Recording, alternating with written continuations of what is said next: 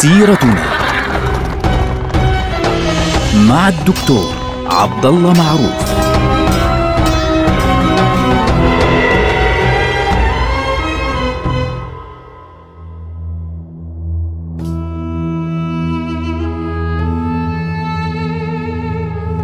السلام عليكم ورحمة الله وبركاته. سيرتنا سيرة هذه الأمة ونحن الآن في عهد الدولة السلجوقية في عهد ملك شاه الأول الذي استلم الحكم من أبيه ألب أرسلان. طبعا ملك شاه الأول حكم عشرين سنة فعليا من يوم وفاة والده اللي هو في عام 465 حتى وفاته هو في عام 485 في هذه المرحلة مرحلة ملك شاه الأول لم يكن هناك أحداث كبرى كبيرة جدا في آه، منطقة المشرق لكن كان هناك حدث مهم جدا جدا في منطقة أقصى المغرب. يعني وين بدنا نروح اليوم؟ بدنا نسلط الكاميرا الآن على الأندلس. نطلع ونشوف في نفس الوقت اللي كان في ملك شاه الأول يصلح وحواليه نظام الملك يعني يبني المدارس وينشرها في كل مكان ماذا كان يجري في الأندلس في ذلك الوقت؟ طبعا في حلقة ماضية ذكرنا أنه بعد نهاية الحكم الأموي اللي هو حكم الخلافة الأموية انحل عقد الدولة دولة الخلافة الأموية الثانية اللي موجودة في آه، الأندلس وتفرقت البلاد إلى عدة ممالك وسميت هذه المرحلة مرحلة ملوك الطوائف الأولى. مرحلة ملوك الطوائف الأولى طبعا لأن هناك مرحلة ملوك الطوائف الثانية هذه التي ستنتهي عندها آه، الأندلس تماما. هذه سنذكرها في حلقة لاحقة إن شاء الله. الآن في مرحلة ملوك الطوائف الأولى كانت عدة يعني عائلات كبرى تقتتل على المناطق المختلفة خاصة طليطلة وإشبيليا وفي الشمال والجنوب وغرناطة ومش عارف إيه. لكن أهم عائلة من هذه العائلات كانت عائلة بني عباد. آه، عائلة بني عباد هؤلاء من أهم العائلات التي كانت قد حكمت في هذه المنطقة. وواحد من أهم ملوكهم اللي هو آخر ملك من ملوكهم الذي سنذكره اليوم هو المعتمد ابن عباد. فبالتالي آه الذي سيحدث في هذه المرحلة أنه بدأت الانشقاقات هذه تؤثر على قوة الدولة. بينما في المقابل في المقابل كانت الممالك المسيحية اللي موجودة في الشمال الممالك الإسبانية المسيحية كانت يعني قوية جدا وفي ذروة قوتها وفي ذروة مجدها وذروة آه، اتفاقها فعليا. الآن طبعا عندما نقول ممالك الإسبانية وممالك الأندلس يعني إحنا لم ما بنختلف على فكرة لأنه ممالك الإسبانية هي حقيقة مملكة قشتالة. هي ليست يعني والله تقول والله إسبان مقابل عرب لأن ممالك الأندلس الموجودة في الجنوب وفي الوسط في وسط إسبانيا أو البرتغال اللي هي الأندلس في ذلك الوقت لم تكن كلها عربية. كان هناك عرب وكان هناك إسبان كثر وبالتالي يعني كانت القضية أنه هؤلاء أندلسيون هؤلاء أندلسيون. فالمهم اشتعلت النزاعات والخلافات بين ملوك الطوائف وانشغلوا ببعضهم البعض وهذا الأمر أغرى بهم عدوهم من الإسبان. ففي مرحلة معينة سقطت مدينة طليطلة. طليطلة اللي هي مدينة توليدو اليوم يعني قريبة من مدريد. قريبة جدا من مدريد. مدريد طبعا مدينة كانت صغيرة جدا اسمها مجريط في ذلك الوقت. فسقطت طليطلة اللي كانت عاصمة كبيرة في الإقليم في وسط الأندلس سقطت في يد آه، ألفونسو ملك قشتالة اللي هي كاساتيلا اليوم أو كاساتيا فعليا اليوم. وكان يحكمها في ذلك الوقت آه، أبناء عائلة اسمها عائلة ذنون. فليش طبعا سقطت طليطلة؟ لأن ملوك الطوائف عندما استنجد بهم ملك ذنون العائلة ذنون لم ينجدوه أبدا خذلوه ولم يهبوا لنصرته لأنهم كانوا خايفين من ألفونسو. إضافة إلى معاهدات كانوا قد أبرموها مع ألفونسو ملك قشتالة. فوصل الأمر بهم إلى أن بعضهم كان يدفع الجزية لألفونسو. تخيلوا بيدفعوا الجزية ويرون أخاهم يسقط وتليطل تسقط ويشرد أهلها ولكن ولا واحد فيهم بيتكلم مع الآخر أو بيتكلم بمنطق أن نقف معا في وجه هذه أو هذا الخطر الواحد. المهم أنه في هذا الانقسام الشديد كانت كلمة المسيحيين الإسبان قد توحدت فعليا آه، لهدف واحد وهو القضاء على المسلمين تماما في الأندلس. بعد أن استولى ألفونسو على طليطلة والمملكة كلها مملكة طليطلة أصبح مجاورا لمملكة أخرى هي مملكة إشبيليا. مملكة إشبيليا اللي هي اليوم بيسموها سيفيل الموجودة في آه، إسبانيا اليوم.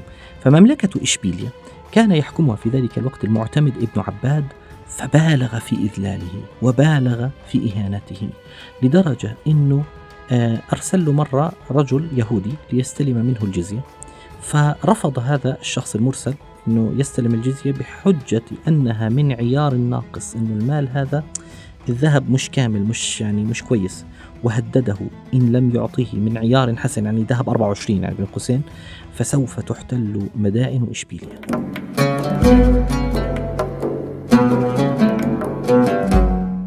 فالمعتمد ضاق ذرعا بهذا الشخص المرسل من عند ألفونسو وسجنه وسجن اللي معه وبلغ الخبر ألفونسو فازداد غضبا وازداد غيظا وبعث جنده ليسلبوا المناطق التي حول إشبيلية على الحدود.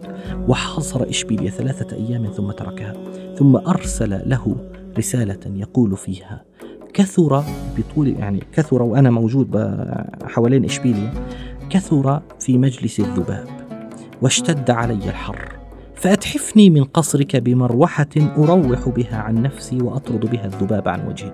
يستهزئ بالمعتمد بن عباد. فالمعتمد أخذ رسالة وإيش قال له؟ كتب له على ظهر قرأت كتابك وفهمت خيلاءك.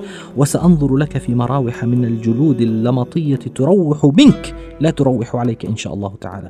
ففهم أنه أنت يعني سأقتلك فعليا. فهنا عندما رأى المعتمد بن عباد هذا الحدث إنه يعني لهالدرجه وصل الاستهزاء وإنه يهددنا بهذه الطريقة. عزم على أن يستعين بدولة كانت قد ظهرت في المغرب. في منطقة المغرب هي دولة المرابطين وأميرها في ذلك الوقت يوسف ابن تاشفين يوسف ابن تاشفين كان ولاء للخليفة العباسي. كان قد أرسل رسالة للخليفة العباسي في عهد السلاجقة يطلب منه أن يعترف به ملكا على منطقة المغرب فأرسل له بارك له الموضوع. طبعا الخليفة يعني ليس له من الأمر شيء لكن من باب البركة يعني إنه والله بارك لنا بالمكان. فقالوا له خلاص عيناك في المكان. فأمير دولة المرابطين في المغرب كان يوسف بن تاشفين أرسل إليه المعتمد بن عباس يطلب منه أن يعينه على مواجهة ألفونسو. طبعا كانت هذه قبل ما يرسل له الرسالة جمع ملوك الطوائف عرض عليهم الأمر فقالوا هي ابن تاشفين سيسيطر على بلادنا وسينفرد بالسلطان دوننا. فقالوا له يعني الملك عقيم والسيفان لا يجتمعان في غمد واحد يعني باختصار إذا جاء يوسف بن تاشفين فكلنا لم نعود ملوكا. حتى ولده قال له يا أبتي أتدخل علينا في أندلسنا؟ من يسلبنا ملكنا ويبدد شملنا؟ فقال له المعتمد كلمة عظيمة قال أي بني والله لا يسمع عني أبدا أني أعدت الأندلس دارا للمسيحيين للنصارى. فتقوم اللعنة علي في الإسلام مثل ما قامت على غيري. ثم قال يا قوم إني من أمري على حالتين حالة يقين وحالة شك ولا بد لي من أحدهما. فأما حالة الشك فإني إن استندت إلى ابن تاشفين يعني فيمكن أن يفي لي ويبقى على وفائه ويمكن أن لا يفعل فهذه حالة شك. وأما حالة اليقين فإني إن استندت إلى ابن تاشفين فإني أرضي الله. وإن استندت إلى آه ألفونسو أعطيته يعني المنطقة أعطيته البلاد أسخطت الله تعالى. فإذا كانت حالة الشك فيها عارضة فلأي شيء أدع ما يرضي الله وآتي ما يسخطه. ثم قال كلمة مشهورة سجلت في كتب التاريخ بماء الذهب. قال والله لأن أرعى الجمال عند يوسف بن تاشفين خير لي من أن أرعى الخنازير عند ألفونسو. هذه الكلمة كانت عظيمة أرسلها المعتمد بن عباد إلى ابن تاشفين ابن تاشفين وصله الرسالة فقال أنا أول منتدب لنصرة هذا الدين وعبر البحر في جيش ضخم. فلما وصل الخبر إلى ألفونسو يعني إنه والله ابن تاشفين عبر البحر ودخل الأندلس أرسل إليه يتوعده إنه إياك إنك تتقدم عندنا. فقال يعني ابن تاشفين أرسل إليه يقول الذي يكون ستراه. نقطة. يعني الجواب ما ترى. نقطة. ف لما وصل الكتاب إلى ألفونسو آه، خاف من هذا الكلام ارتعب فعليا من هذا الموقف. ف الآن ابن تاشفين وصل إلى إشبيلية ومكث فيها ثمانية أيام يجهز القوات ويعد العدة.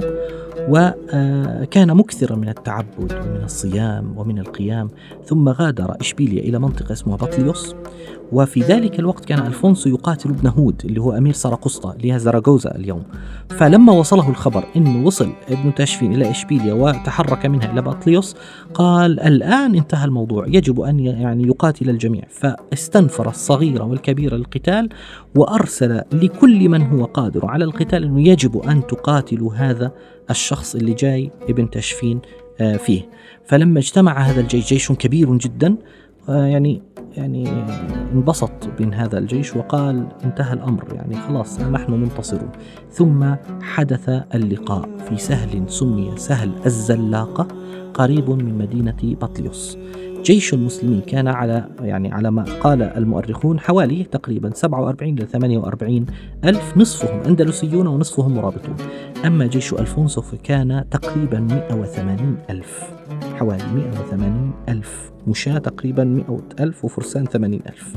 ثلاثة أيام يعني كان الجيشان يقفان أمام بعضهما وأرسل ابن تاشفين إلى ألفونسو يدعوه إلى الإسلام. قال له إما الإسلام وإما أن تدفع الجزية أو تقاتل. فاختار القتال وكتب إليه ألفونسو. يقول له الجمعة لكم والسبت لليهود وهم وزراؤنا وكتابنا والأحد لنا. فإذا كان يوم الاثنين كان ما نريده من الزحف. يعني باختصار كان بده إنه الجمعة خلاص يعني لن نقاتلكم الجمعة ولا السبت ولا الأحد نقاتلكم يوم الاثنين. كان يريد أن يغافل المسلمين. ف يعني سبحان الله العظيم كان يوم الجمعة. في آه، شهر رمضان كان في ذلك الوقت سنة 479 تأهب المسلمون لصلاة الجمعة وخرج ابن تاشفين للصلاة والمعتمد أخذ يعني بالحذر خاشية يعني خشية من غدر هذا الرجل وتجهز بالسلاح وقال لي ابن تاشفين قال صلي من أصحابك صلي في أصحابك وأنا من ورائكم. وما أظن هذا الخنزير إلا قد أدمر الفتك بالمسلمين. فلما بدأت الركعة الأولى إذا بجيش ألفونسو يهاجم المسلمين فحمل المعتمد عليه وأصحابه يصدون هجوم المسلمين وأخذ المرابطون سلاحهم وركبوا خيولهم واختلط الفريقان.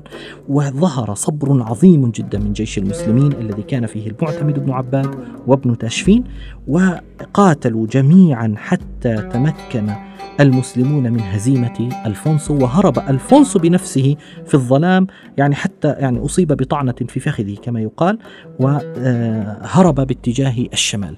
هذه المعركة بانتصار يوسف بن تاشفين والمعتمد بن عباد فيها استمر وجود المسلمين حوالي 200 سنة أخرى ولولا هذه المعركة لكان المسلمون قد سقطوا تماما وانتهى الأمر بهم. سبحان الله العظيم. فبالتالي كان لابد من هذه المعركة الكبرى وكان لابد من هذا الانتصار العظيم الذي قام به آه، يوسف بن تاشفين ثم المعتمد بن عباد. طبعا يوسف بن تاشفين بعد ذلك سيطر على الأندلس بالكامل وأخذ المعتمد بن عباد ونقله إلى منطقة آه، المغرب حيث مات في آغامات وقبره معروف في آغامات قريب من مراكش. فكانت هذه المعركة العظيمة معركة في غاية الأهمية من معارك الإسلام الكبرى. نلقاكم على خير. والسلام عليكم ورحمة الله وبركاته.